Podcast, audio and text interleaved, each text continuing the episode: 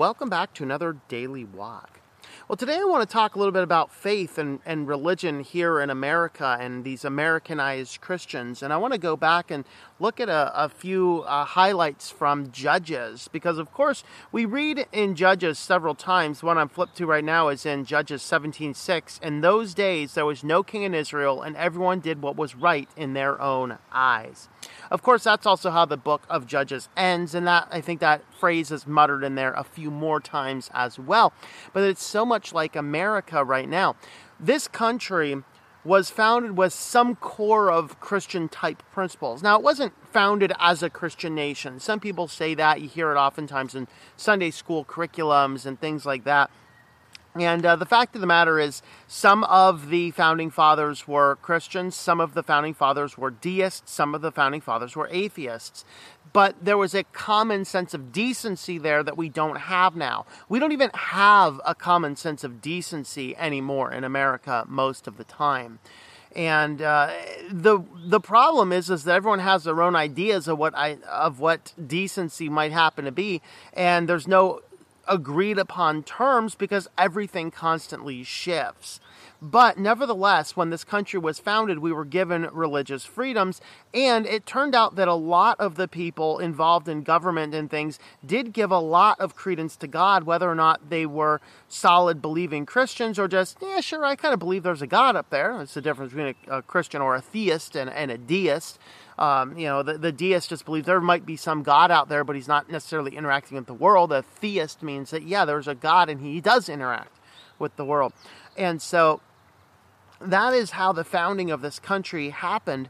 And for a long time, America thrived under what would have been a lot of Christian principles, whether or not you believed in the, the Protestant incarnation of Christianity or the Catholic incarnation of Christianity or just had some other sense of greater morality than what society thus defines.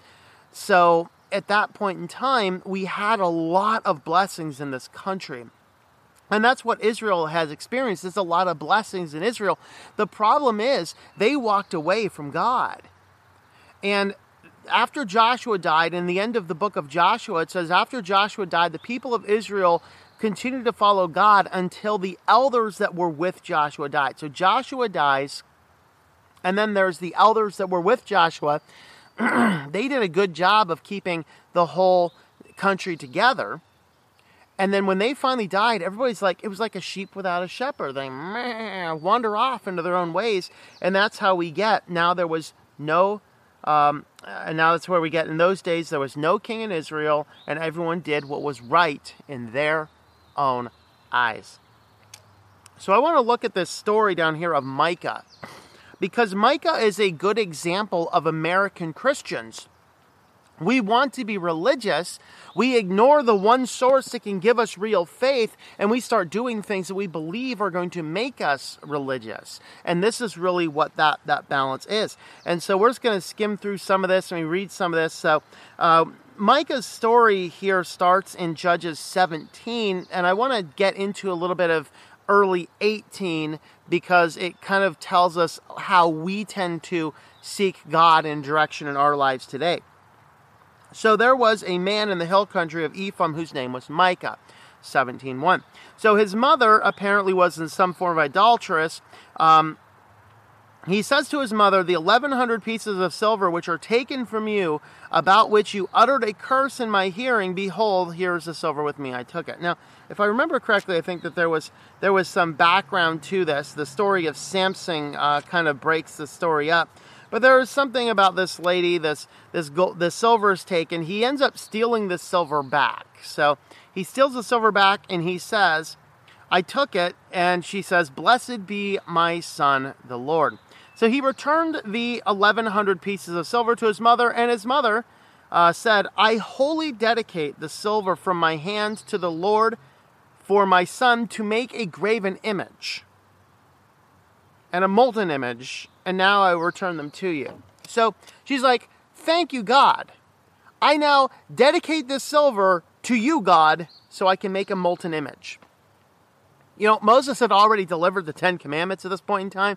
They know make no graven images inside of in front of my eyes. okay. And so here is the lady, and she's like, Well, thank you, son, for for um, stealing that silver back. Here, here I dedicate it to God to make me the golden calf. So that's kind of where we are. So when he returned the silver to his mother, his mother took 200 pieces of silver and gave it to the silversmith, who made them into a graven image and a molten image, and they were there in the house of Micah. And then the man Micah had a shrine made an ephod in the household and household items, and consecrated one of his sons that he might become his priest. it's like. So, he is from Ephraim. He is not a Levite. The, he was not from the priestly line. He is building faith as he wants to build it. And that's how we are. We don't take time to read the scripture. We build our faith based on maybe what our pastor says without consulting the scriptures. We hope our pastor consults the scriptures, but in many churches in America today, I'm not quite convinced that's the case. We put together our own ideas of what religiosity is. We put together our own ideas of what might please God, and surprisingly, they line up with the things we want to do because we are, by nature, selfish people. So that's where we get into in those days there was no king in Israel, and every man did what was right in his own eyes. Now, there was a young man from Bethlehem in Judah, of the family of Judah, who was a Levite, and he was staying there. And the man departed from the city of Bethlehem in Judah to stay wherever he might find a place. So here we have a roaming Levite. He made his journey. He came to a hill country in Ephraim and to the house of Micah. And Micah said, Where do you come from? He said, I am a Levite from Bethlehem in Judah, and I am going to stay wherever I may find a place. Micah says, Dwell with me and be a father and a priest to me, and I will give you ten pieces of silver a year, a suit, um, a suit of clothes, and your maintenance. So the Levite went in, and the young man became to him like one of his sons. And Micah consecrated the Levite, and the young man became his priest and lived with him. Now, there's no evidence here that the Levite went in here and was like, well, you got to clean up all this idolatry. This is not right. No, the Levite, he's just, he's like Balaam. He's a, he's a priest for hire. Who's going to pay me? Oh, you'll pay me? Sure, I'll say whatever you want. And that's America uh, in religion today. So there's, this is where we get into how we tend to how we tend to find priests and find direction in our life. So, just the first few verses here of uh, chapter 18. Those days there was no king of Israel, and in those days the tribes of Danites were seeking an inheritance for themselves to live, for until the day of the inheritance had not been allotted to them as a possession among the tribes of Israel. So the sons of Dan sent their family of five men their whole number, valiant men from Zorah to Eshtaol, to spy out the land and to search it. And they said, Go search the land. And they came to the hill country of Ephraim to the house of Micah and lodged there. So now they're lodging in the idolatrous house. And they were near the house of Micah. They recognized the voice of the young man, the Levite, and they turned aside and said to him, Who brought you here? What are you doing in this place? And what have you here? And he said to them, Thus is uh, thus and so has Micah done for me? He has hired me, and I have become his priest. Said to him, Inquire of God, please, that we may know whether uh, our way on which we are going will be prosperous. The priest said to him, Yeah, just go. Sure, you'll be prosperous, like a health and wealth gospel. Just name it and claim it. Just go and take it. You know, that's kind of that's kind of what they are. So so they come in and they acquire of this Levite, this this priest of the image full of gods. In fact, later on in this chapter, it does indicate that yeah, the, the idols and the gods are still there. So clearly, this this Levite priest is not actually following the word of God either. They kind of tell him what they do, and kind of the end of the story is people come back and they're like, "Hey, we like that God. We like those images. We like all this stuff," and they go and they steal the priest and all this. And that's kind of where we are in America, isn't it? We go and do the things that we like to do. We don't want to pay attention to the solid word of God. In fact, here in America, the current statistics right now, uh, over like, I think it's over like 40 to 60% of Americans still say they're a Christian, but they don't attend religious services. They don't read their scriptures. Only like 15% of professing Christians actually pick up and read their Bibles, which is very shocking. And that's the thing is we are not taking direction from the one place that can give us direction. Okay, we want to seek gods after our own images. That's exactly what Paul says in Romans 1. You have sought gods after your own image. And right now, we in America are living in this world where we are doing what we are doing for fun. We are doing a lot of this in the name of Christianity. We are not following the word. We are not living by faith. We are living by solid marketing plans and church growth strategies. We're not doing the things that God is pleased when we do. And what ends up happening is judgment. And that's what we're experiencing now. America is on the forefront of judgment. John MacArthur said in a sermon not too long ago that he says it's too late for America. We can't even come back and repent. And he might be right. Oh, those of us Christians in here are going to get caught up in the sin of the world. Why? Because we did not stand up firm on the Word of God and lead the country. We are the salt. We are the light. We are the ones to shine the way. And what can we do with our light shining the way? We illuminate godless pastors who use marketing plans before faith. We illuminate godless pastors who preach a health and wealth faulty gospel. We illuminate false leaders who rely on religiosity and tradition. We don't rely on faith. And that's what we need to do. We need to rely on faith. We need to walk by faith and not by sight. And so we see the forefronts of this. We are starting to see communist takeovers.